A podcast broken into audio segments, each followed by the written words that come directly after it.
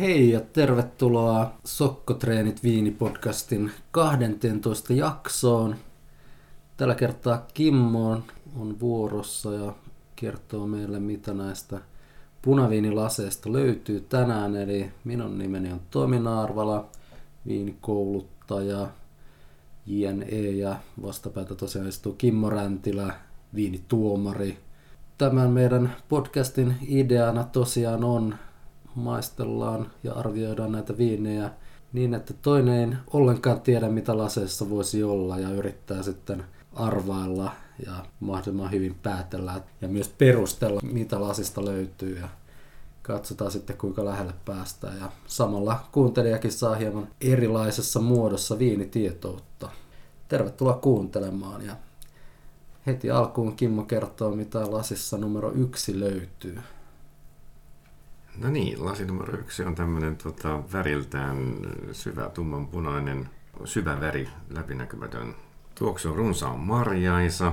Siinä on vähän mansikkaisia sävyjä, ehkä niin kuin mansikkahillamaisia sävyjä. Tammen käytön aistii jonkinmoisena paahteena, puun tuomana moni, moniulotteisuutena. Ja, ja tuota, niin runsaasti pun, punamustaa marjaa. Sitten siinä on semmoinen oksidoitunut sävy sekä tuoksussa että maussa ehkä se voisi semmoisena rusinaisuutena myös, myös niin kuin kokea. Runsaan hapokas, tannine on aika hyvin. Alkoholia varmaan silleen keskiverrosti, 13 ja 13,5 sinne, sinne kieppeille. Mutta sitten yllätys tulee siellä keskimaussa, kun ohuehko marja alkaa niin kuin kadota.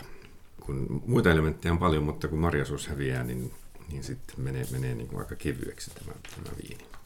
Ja näillä, näillä analyyseillä, niin mikä se ihmettä nyt sitten oikeasti voisi olla. Sijoitan tämän nyt joka tapauksessa niin Eurooppaan, mutta että missä kohtaa ollaan niin Pohjois-Italia, Etelä-Ranska, Katalonia-osastolla, niin se on sitten jo aika paljon vaikeampaa. Sanotaan nyt, että Beaujolais Village vuodelta 17. Mitäs tässä nyt lähtisi johdattelemaan? Mikä sinne Beaujolais Villageen sut vei? Se, se mansik- mansikkaisuus. Sellainen mansikkahillon sävy. Okay. No Euroopassa tosiaan ollaan ei ole kuitenkaan Ranskassa. Ja tässä on useamman lajikkeen sekoitus kyseessä. Jaha, selvä. Sitten me päästään pois Piemontesta, koska siellä niitä sekoituksia vähemmän on. Jos tultaisiin sieltä, ai niin Ranskassa ei oltu. Mun alustavalla listalla ei ole yhtään, yhtään espanjalaista viiniä, niin pitäisi varmaan niitä ruveta etsimään. No voisiko tämä sitten olla joku Tempranillo-pohjainen sekoitus jostakin pohjois Espanjasta, vaikkapa Kataloniasta? No Tempranillo on vain 20 prosenttia. Ei ollut Tempranillo pohjainen, voisiko se sitten olla Garnacho pohjainen? Ei. Menthia ei yleensä sekoiteta. Jaa, jos me oltaisikin sitten Navarrassa tai Somontaanossa ja pääräpäälle olisi Merlot, Cabernet Sauvignon, no, joku tämän tyyppinen. No Cabernet on 30 prosenttia miettii. Kato, mulla on kaksi, rypä, kaksi rypälettä nyt jo. Nyt ollaan jo puolet, puolessa välissä. Eli tosiaan Tempranillo 20, Cabernet 30. Mikäs on sitten se päälajike? Sirahin rypäle, eh, tuota, viljelyalat Espanjassa on pienet, mutta onhan se nyt aina mahdollinen. No viimeksi taidettiin maistaa aika monta sirapohjasta Joo. viiniä. Että no onko tämä sirapohjainen? Kyllä, tässä on 50 prosenttia sirata. Jaha.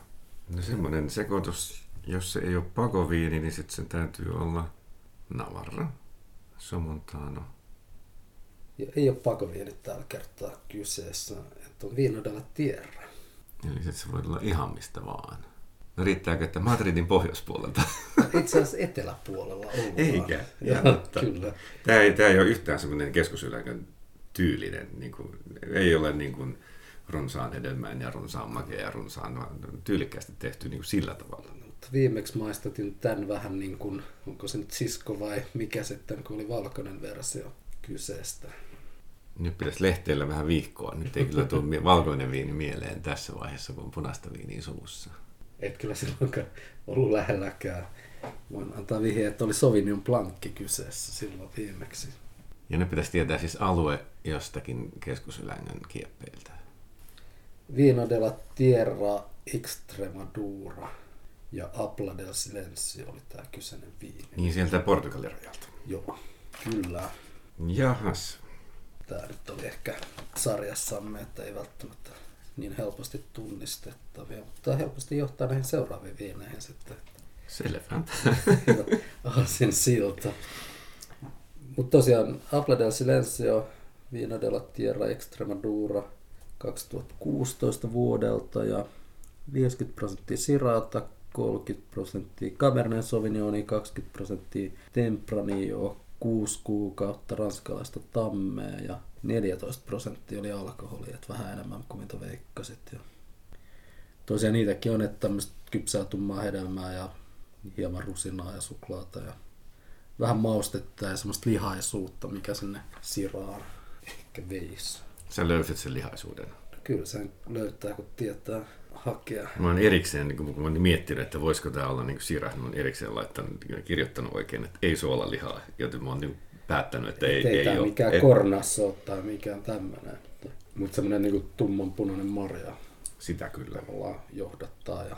Joskus on temprani, jossa on myös se mansikkahillon mansik- mansikan sävy. Nythän se vähän, nyt kun sitä näin ajattelee, että mitä siellä on, niin se on enemmän niin kuin kuningatarhillon sävy. Joo. Niin, no tässä just se siraa tuo sen tumman ja temprani ja punaisen marja. Ja... Joo, tuo rusina ehkä just tulee siitä, että voisi kuvitella, että on aika lämmin paikka ja varmaan osa, osa rypäleistä vähän siellä kuivassa, kuivalla pellolla ehtii vähän rusinoitua siinä vaiheessa, kun ne poimitaan. Että siitähän helposti tulee vähän sitä. Että se ei niin kuin iän kautta tässä nyt varsinaisesti tuu. Joo, ei varmaankaan. Että sehän riittää, että siellä on osa rypäleistä ehtinyt vähän kuivua. Sekoitukset on vaikeita ja sitten vielä kun tulee tämmöiseltä niin tuntemattomalta alueelta, ei, on, että, on, on, niin, hankala. Tämä on just lähinnä, että tietyt viinit nyt vaan pitää tuntea sitten, että tämmöisiä kuitenkin tehdään myös. Siis jännän lyhyt tuo loppu. Et se, on, se on kyllä niin kuin, niin kuin jännittävää, jos kyseessä on vähän niin kuin tämmöinen niin kuin, ikään kuin kulttiviini. No joo, tämä on niin kuin alle kympin maksaa. Ah, okei. Okay. Joo, joo. Arvokas. Joo, joo. Habla del silencio. Puhu hiljaisuudesta. Se on kyllä hieno viinin nimi. No mitäs Kimmo puhuu viinistä numero kaksi? Viini numero kaksi syvän tumman punainen on tämäkin lähes läpinäkymätön pieni niin kuin val- valkoinen reuna, josta voisi päätellä, että ei ole viime vuodelta eikä toissa vuodelta, mutta, jo, mutta ei myöskään kauhean vanha. Nenässä runsaan marjaisa, punamustaa marjaa paljon. Ja sitten jotenkin semmoinen niin kiinteän oloinen tuoksu, että siinä on semmoinen, että se ei niin kuin hajoa mihin sattuu, vaan siinä on semmoinen niin kuin kiva kiinteys. Ensimmäinen fiilis, kun tätä ottaa suuhun, niin kiristää hampaita. Happo on runsaasti, tannineita on hyvin. Alkoholia varmaan sille ihan keski, keskiverrosti. Sitten on niin kuiva, että, että tulee saman tien mielikuvissa niin kuin johonkin Eurooppaan. Keskimaassa mukaan tulee jotain metallia. Sitten kun maistaa, kuuntelee tätä viiniä tai maistaa enemmän, niin tannineja on niin kuin oikeastaan aika lailla, aika, aika terävästi. Jälkimoossa mä saan, saan sitä puutakin sieltä aika, aika tyylikkästi, tyylikkästi tehty, ettei yhtään tule niin päälle tai yli sieltä. Jälkimmässä myös vähän niin kuin tupakan sävyä, joka varmaan kertoisi jonkinmoisesta paahtoasteesta, ettei ainakaan ihan paahtamatonta tammea ole käytetty. No mikäs ihmettä sitten voisi olla? Tän, mä seuraan tätä aika runsasta marjaisuutta ja, ja veikkaan, että voitaisiin olla vaikkapa Bierthossa ja rypäle olisi silloin meidän Thia. No joo, kyseiselle rypäleelle, mikä on tosiaan hedelmäinen, mutta ei olla Piertsossa kuitenkaan. Tämäkin on, on sekoitus, mutta kuitenkin tässä on selkeästi yksi, yksi päälajike. Mä olisin tullut samaa, samaa leveyspiiriä itään ja päätynyt Tooroon. Mutta jos on sekoitus, niin sitten ei ole kyllä, ei olla kyllä Toorossa. Runsaan hedelmäinen rypäle. No, mitä, no annetaan vihje, että mitä nyt Tempranilloon lisätään tuomaan hedelmäisyyttä. No grafiano tietenkin. Ei. Se tuo happoja ja tanneja ja ikääntymispotentiaalia. Mitä nuorissa Riohassa käytetään?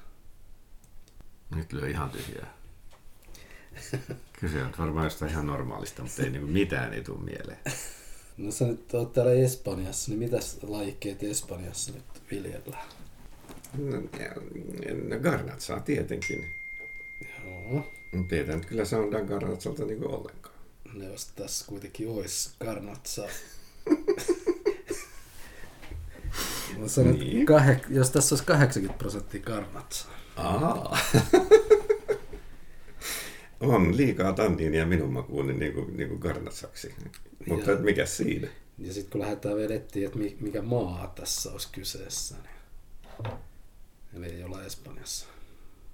Ollaanko me sitten Roonissa tai Languedoc-Roussillonissa? No se alkaa olemaan. Siellä aletaan olemaan. Ja loput on sitten Sirahia vai Murvedreja? Ja Grenas, Sira, Murvedre ja... Sanso on se yksi jotain 5 prosenttia. No selvä. Ja mikä alue on kuuluisa blendeistä? Siis väität sä, että tämä on pappia? Kyllä. Selvä. Tää on vähän semmonen, että kyllä kisoissa pitäisi melkein tunnistaa. Joo, Satanage Pap. Ogier, Claude Loratoire de Pap 2016. Se on kyllä hämäävä toi, tuota, kun, kun periaatteessa Gardatsan pitäisi olla aika, tai Grenassin pitäisi olla aika niin kuin vaaleanpuoleinen, ja tämäkin oli nyt sitten lähes läpinäkymätön kuitenkin. Niin ihan niin kuin värin puolesta, niin ei, ei se vaan niin kuin tule mieleen. Jos 80 prosenttia, niin se ei ihan niin kuin väritöntä Gar- Grenassia nyt sitten ole ollutkaan. Ja tosiaan 12 kuukautta tammessa, mutta ne käyttää aika paljon käytettyjä tammitynnyreitä ja myös tämmöisiä isompia tammisammioita. Sammioita, ja semmosia jopa 8000 litrasia. Ja, Oho, eli se tässä on aika semmoinen ihan tyylikäs. Ja mitäs muuta? Alkoholi on 14,5, että sitä on ihan, ihan kyllä reilusti. Ja No nyt kun tiedät, niin mikä tässä niin kuin vei muualle kuin Saturnus-pappiin? Onko tässä jotain epätyypillistä? vä- väri vähän sen, tanniiniakin on ehkä pikkusen enemmän kuin olisin ehkä odottanut. Ja sitten sellainen, niin kun, mun mielikuvani papista on niin kuin pyöreämpi ja isompi. Joo. Niin kuin semmoinen niin kuin stereotypia mielikuva. Tammen käyttö on kyllä tyylikästä. Joo, ja mikä semmoinen mehumainen, niin kuin jotkut on ihan, ihan kuiva ja sellainen kivasti tanneina. Ja että hyvä muistaa, että tämmöistäkin viiniä tehdään. No entäs lasi numero kolme? No niin, lasi numero kolme. Syvä tummapunainen, kun sä lasissa oli enemmän, niin läpinäkymätön pieni valkoinen reuna. Nenässä suorastaan uhkea, tämmöinen niin mustanpunainen, mustanpunainen marja. Pahteisuutta on nenässä, semmoinen niin jonkin sorttinen mustaherukan sävyinen mu- musta runsas, runsas marja. Mustaherukkaa kirsikkaa, erittäin runsas tuoksu. No maku sitten ihan kuiva, tyylikäs, tyylikäs tammen käyttö. Se puu on siellä, mutta se ei niinku liidaa. Nappoja hyvin tanninen ja hyvin jopa ehkä silleen niin kuin, että meneekö nyt sitten niin kuin tanninisen viinin puolelle vai erittäin tanninisen viinin puolelle, niin jossain siellä välillä ehkä. Keskitäyteläinen, keskialkoholinen, keskihapokas. Jälkimaussa mustanpunaisia marjoja oikein silleen kunnolla. Vaniljaa, toffeeta. Ja kun on näin kuiva, niin jälleen olen mielestäni olen niin kuin Euroopan puolella. Ja sitten, että mikäs, mikäs tämä nyt sitten oikein voisi olla. Sieltä mustaherukka sävyisien viinien suuresta sarjasta voisin nyt valita vaikkapa Malbekin ja sijoittaa sen kaoriin. Okei, no mitäs, mitäs muita näitä tässä sarjassa oli vaihtoehtoja? No se toinen hyvä vaihtoehto voisi olla Cabernet Sauvignon Medocista ja kolmas voisi olla, voisi olla sitten Merlot joko Saint-Emilionista tai jostain muualta. Jos sanotaan, että on Merlo jostain muualta, niin lähdetään siitä sitten. No mulla on tässä listassa ensimmäisenä, ihan ensimmäinen idea oli, että Merlot Kataloniasta. No jos ajatellaan Kataloniaa ja lähtää sieltä Kataloniasta vähän alaspäin vielä. Tämä on niin kuiva viini, että eihän tämä mitenkään voi olla mistään Alicantesta tai Humiliasta. No mitäs Alicantessa on tämmöisiä pienempiä alueita, tuleeko mieleen? Nyt tulee meille Enrique Mendoza, joka osaisi tehdä tällaista. Tai nyt, no siis Valencia on siis tämä, missä niin Alicantekin sijaitsee, mutta tämä on Pagoviini. Pagoviini, sieltä, sieltä etelästä. No oho. Utiel Requenian alueelta. Joo. No joo, joku osaa tehdä viiniä ihan selvästi. Tai sitten ollaan ilmeisesti, tai osaa tehdä viiniä, mutta saatetaan olla myös sitten aika korkealla. Joo, siellähän kyllä löytyy. Paco de Tarsus on tämä tuottaja ja 100 prosenttinen Merlot. 12 kuukautta ranskalaisessa tammessa. Paco de Tarsus Argila Merlot. Tämä koko nimi. 4000 pulloa. Me ollaan nyt aika harvinaisen äärellä. Hieno viini. Kyllä. Ja tämäkin, että sieltä, sieltä leveysasteelta tulee viini, jossa on 13 prosenttia alkoholia, kun normaalisti se on siellä hyvin niin 14,5-15. Joo, tosi niinku tiukka, tämmönen hyvin pysyy kasassa kyllä tuo viini. Että... Mä oon tässä tuota, muistiinpanojani katoin, niin mä oon sinne kirjoittanut Merloon niin aika aikaisin, niin kuin silleen, uusi maailman Merloa. Ja sitten ei on liian kuiva. Ei tämä, ei tämä voi olla. Joo. Aika tumma värihän tuossa kanssa ja kaikkea. Että... Ei tuo Malbec nyt sillä ihan, ihan huono. Veikkaisin kyllä sieltä sitä tosiaan tummaa marjaa ja musta herkkaakin löytyy. Joo, ja sitten siis, Jotenkin. y- siis ihan yllättävän kovat tanniinit ottaa huomioon, mikä tämä sitten niin on. Joo. Et siis äh, hämmentävän kovat jopa. Mutta nämä pagoviinithän nyt on, kun ne on kaikki erityisiä ja vähän ihmeellisiä. Me on monesti oltu havaitseminamme, että pagoviinit on, äh, on tuota niin, A hyviä ja B halpoja. Onko tämä sama, samaa sarjaa? Kyllä. Omalla, omilla sivuillaan 1097 puu. Ei hyvänen aika. Okei. Että, Joo. Mutta eiköhän tämä laatu, laatu menee niin kuin Santemiljonin keskitason yläpuolelle ihan kepeästi, jolloin hinta voisi olla helposti tuplat.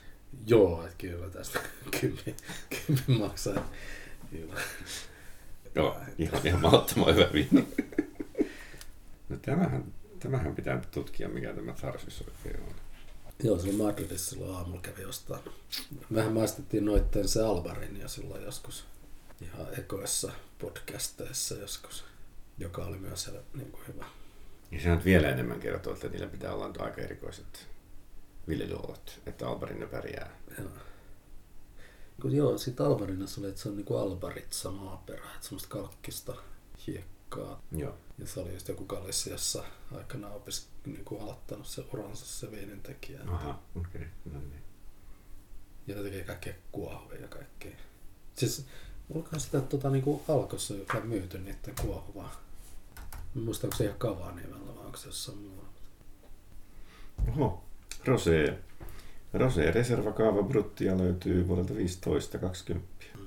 Ja sitten, sitten niiden, tämä, tämä on tietysti hivenen, hivenen ha. Jaa, tämä on siis niin kuin bändin nimellä. Eli siis ne on tehnyt Apulanta Tinton. Eipä kyllä tullut maasta. Ja siinä rypäle on Boba.